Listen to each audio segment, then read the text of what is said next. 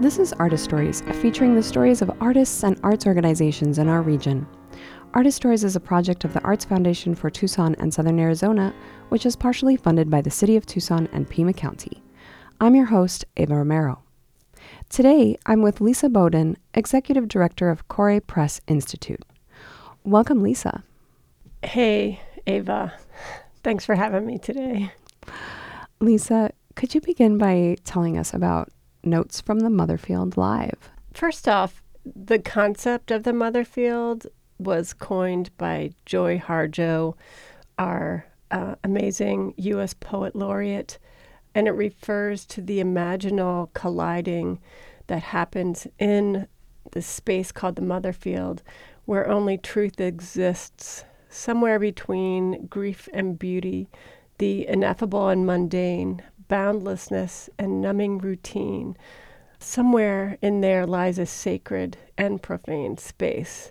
So I was really captivated by that concept, especially when I became a mother eight years ago, as a big fan of Joy Harjo and somebody who has worked with her before. I was really taken by that concept, and we started uh, a column in our newsletter at the time called Notes from the Motherfield. And so taking it off the screen and onto the stage was a very intentional move that we did last year. So it's now become the storytelling series that we host every other month. And so, really, it's a space. Originally, it was a space for personal essays by mothers who write. We've been particularly interested in the gnarly truths of what it means to wrestle with both the pressures and demands of um, having and raising children and the demands of staying true to a creative, activist, scholarly, or leadership self or professional life as well. So uh, we're into real talk, uh, myth busting, um, essentially the kind of work that pulls the veil way back uh, for full reveals, which as mothers we need a mega doses really to counter dominating monoculture that surrounds us that can easily eat you whole if you aren't pushing actively against it uh, to keep things real. And so we do that out loud with each other. You know, we really, as I said, wanted to pull it off the screen. We spend so much time on our screens, uh, communicating, so to speak, um, doing our work, and it's really isolating. And so it's been a very intentional act to do this work live, you know, with some coaching and some rehearsing beforehand, but really we ask these women to stand on stage and share a story with 100 people in a room for 10 minutes or so as if they were talking to a friend. And so it creates this sense of intimacy and kind of sacred space opens up when we're sitting there li- just listening, really. Uh, and leaning in. And that, again, is also very intentional. We do this work at the Jewish History Museum, which is a space of anti oppression and making connections. And so we're super proud of that partnership. So, what happens in that room has become pretty magical, especially when people are sharing things that they may not have talked about a lot before, but there's that sort of burning need to say and speak out loud. And so it can bring people to an edge, you know, to be that vulnerable. And it's also super empowering, I think, both for the audience members and the tellers to share that space together of being vulnerable and getting that sense of courage and bravery and power in saying what's real and true in a kind of artful way. So I understand that every show in the series so far has sold out. Uh, just about. I think our first one maybe wasn't quite sold out. We really didn't know what that meant the first time we opened those doors, but it was a pretty packed house. And since then, yeah, the shows are sold out with waiting lists. Would you be able to share maybe a short version of one or two of the stories? Uh, there's so many amazing s- stories. Uh, we have six tellers at each event, and we've had four events. So we've been cultivating quite a roster of amazing stories and storytellers. And with that, you know, we are actively building community um, for radical moms who are into, you know, myth busting the concepts of motherhood that are not healthy for anybody. So recently, Lane Santa Cruz took the stage um, and talked about um, how, as a mother, you are the site of life. Uh, your body is not solely your own, and how much, how big a toll kids can take and how sometimes you just want a decent pair of underwear an adult conversation she was very she's very interested in decolonizing sex decolonizing the body women's bodies. Um, so so we are in control. To quote her she said after four children and two baby da- daddies i wanted a wife. And she she really um, conveyed that sense of living a radical sovereign fierce truth. As somebody who's recently stepped into the public eye and to just keep doing that despite what the the gossip mills may may churn out.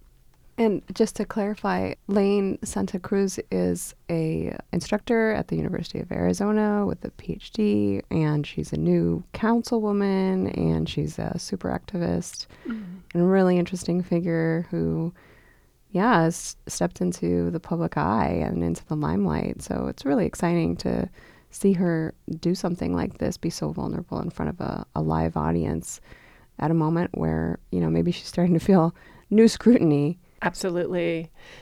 Yeah. And as somebody who's uh, said she's always, you know, walked her own walk, um, independent of her family of origin and um, cultural expectations, um, and how important it is for her to continue to do that as a public figure and you know as a mother.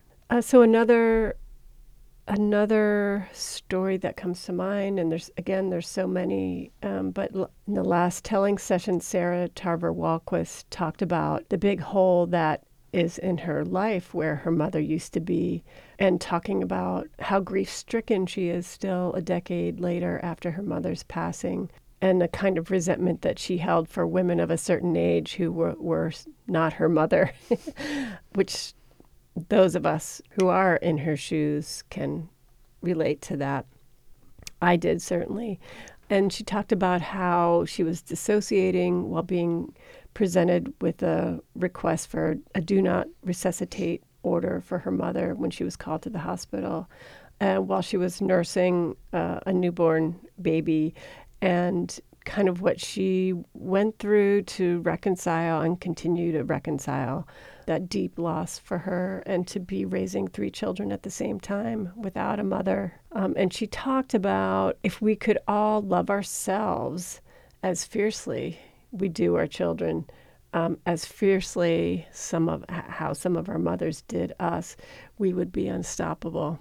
And um, that kind of radical love is actually a superpower. One other one I, I would just toss out there is um, Grace Gomez talked about when dominant structures around us fail and perpetuate shame and disconnection, how do we speak the unspeakable, perhaps a violation of a child, and be kind to ourselves in the face of our own perceptions of failure?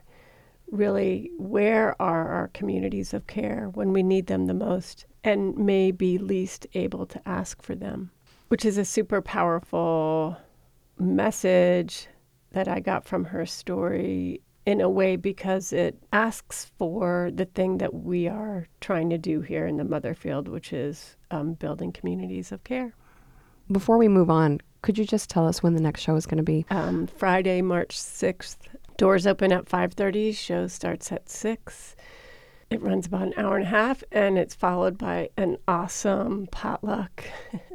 Everybody brings something for the potluck table, and it's um, 12 feet of goodness. So great. And we'll put the link to the Kore website on the KXCI page as well. So, Lisa, how do you curate each panel of storytellers? You have six different storytellers on stage in one show. Well, that happens in a couple of ways. You know, firstly, it was me thinking about the wide array of amazing, rad women writers and thinkers in our community who are also mothers. And so I started with folks we'd worked with recently, some of those writers' ha- work had been in the original Notes from the Motherfield column online. So I thought that was an interesting place to start. And then, yeah, we reached out to a wide array of mothers in our community and people who have who are familiar with Kore Press and who have worked with us, always with an eye to keeping the storylines as complicated as possible and as varied and rich and deep and different as possible. And I say that to state the intention of, you know, the curatorial intention of taking care in that, you know, rich, diverse way, which is an act of keeping things real to my mind. And also to be asking all the tellers that um, do this work on the stage who they would like to see and who they recommend. And so that has become sort of a self curating series through recommendations of, of people who are participating. Yeah, and talking to people too. I mean, we just continue the conversation after the show. We've really hit a nerve here. And it's exciting to feel this kind of momentum building on the ground in a way that says to us, this is something that's extraordinarily powerful and needed, and the shows sell out really fast. and, you know, we've talked about doing it in a larger space, but we are really committed to the intimacy that is created by a room full of 100 people, and that's it. We are recording the shows, and so we have a lot of audio, high quality audio that we're going to turn into a podcast. We do have video capture of most of the tellers, um, should everybody agree to give their permission. So we extend our audience outside of that room, outside of that moment to realize how powerful those stories are and, and sharing them so that we can continue building those communities of care and inspire others to, you know, it's a way of giving permission to say, hey, you know, maybe I've been through that too. We are also having people that repeatedly come to the shows and saying, I want to tell my story. How do I tell my story? Do you have workshops you know and so we're kind of following what the audiences are saying to us and what the community is expressing so I was wondering if you could talk a little uh, more about that power of deep listening. I've been at, at one of the shows and I definitely felt that there was so much intensity from not just the storytelling, but also the listening. Together was creating this intensity and this power in, mm-hmm. in this shared space. What do you think about deep listening? There's a transformative power and a healing that happens when you are on both sides of that, right? Like, there's no need to insert yourself into a conversation.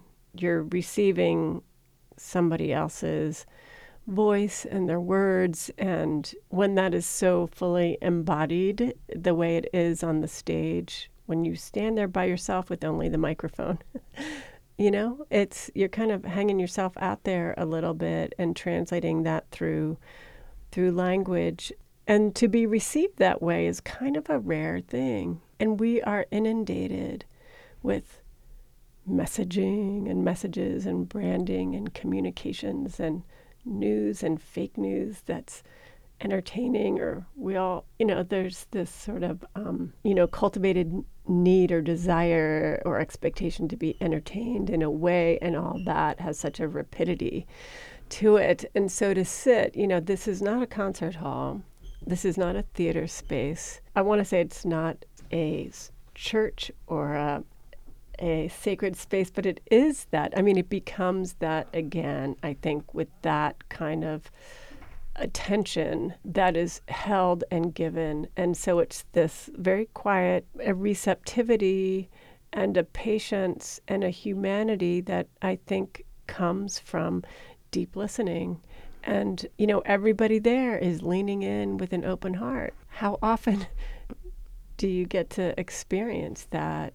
You know, all those elements really speak to a need, I think, when people keep showing up for that You know, there's it's that sort of magic cocktail of oh my gosh, this is terrifying, and absolutely yes, I need to do, I need to do this thing. So help me, you know, and I think people feel that there's a palpable sense of hey, I sense the magnitude of this thing that's being said by this person who's really stepping out a little bit and everybody's there to hold it and hold them. So it's a it's a powerful kind of magic that's happening.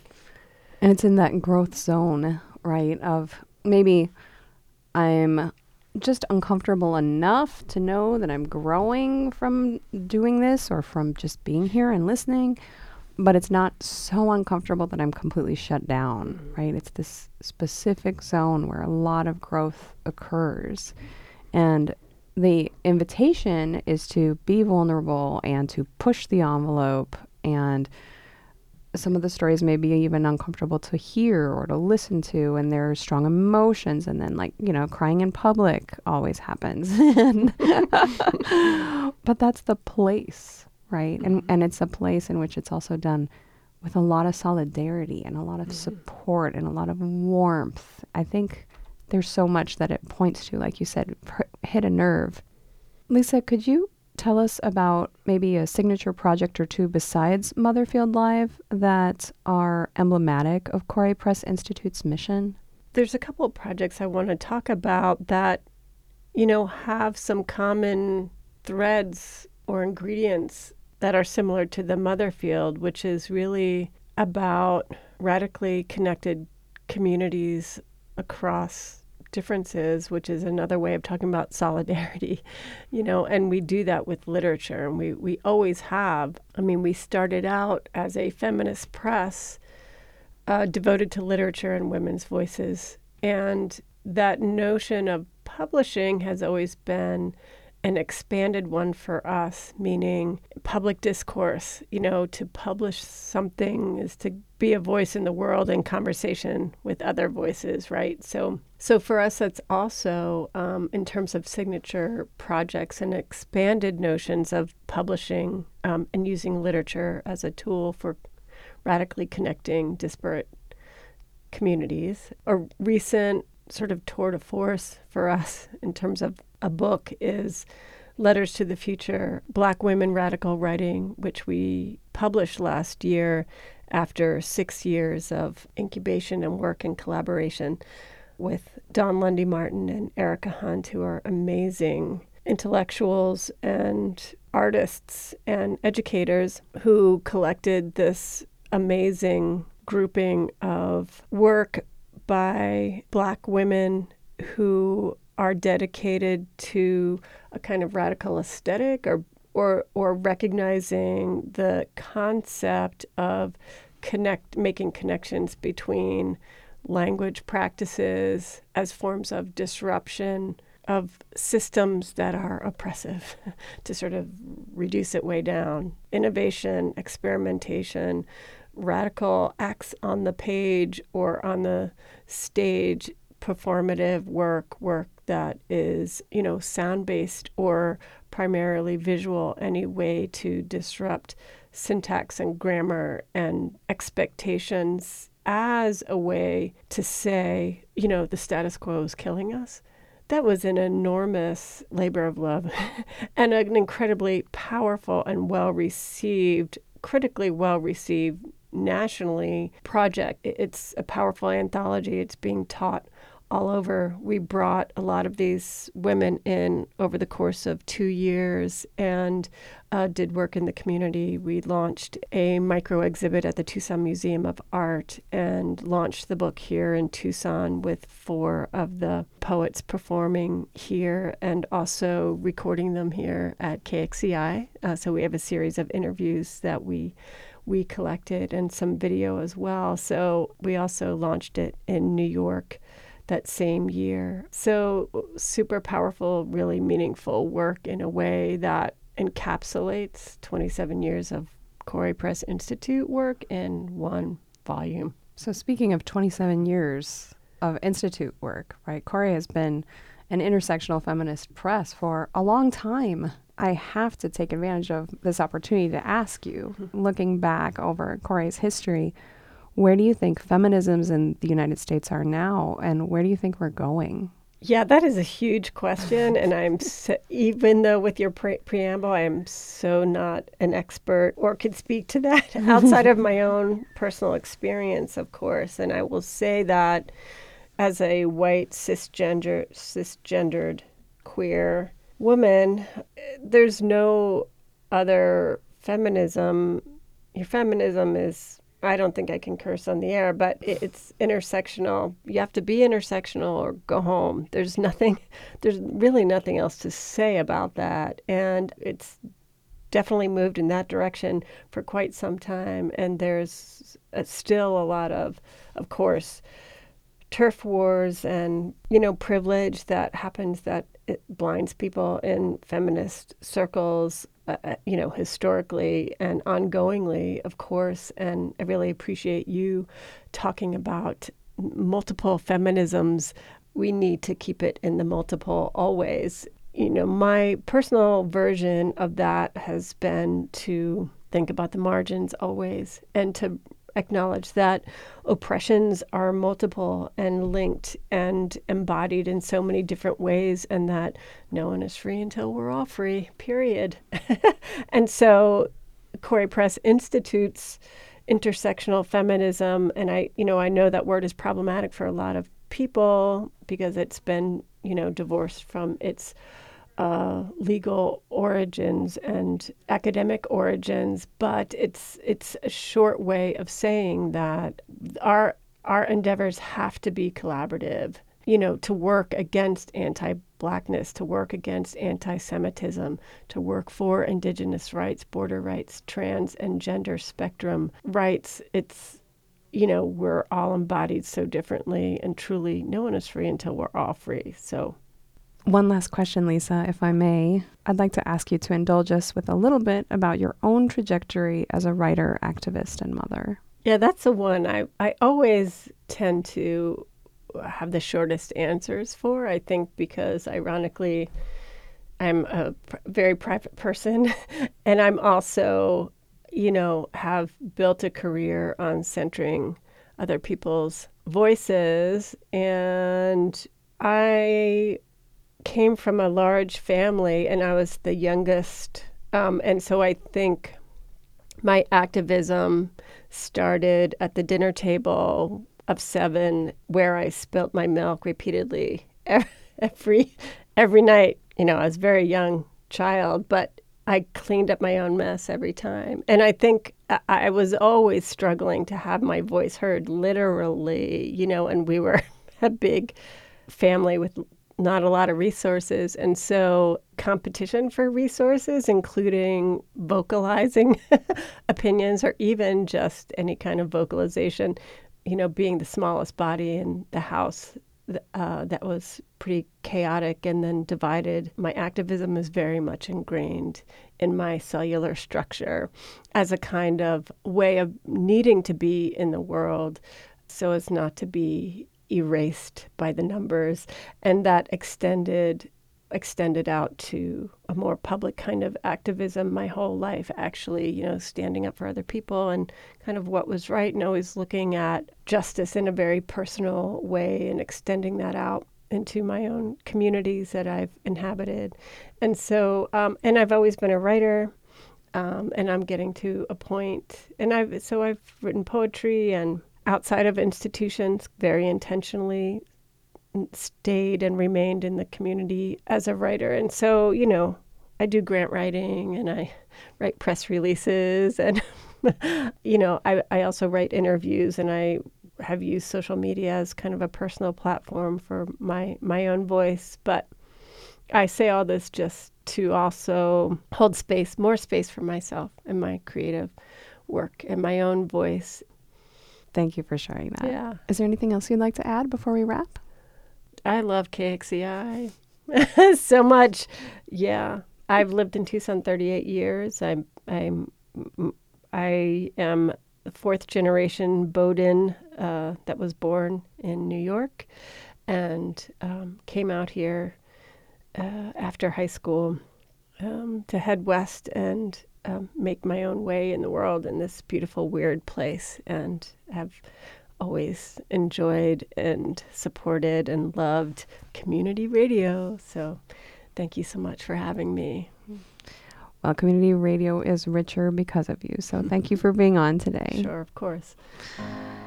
This has been Artist Stories with Ava Romero, featuring the stories of artists and arts organizations in our region.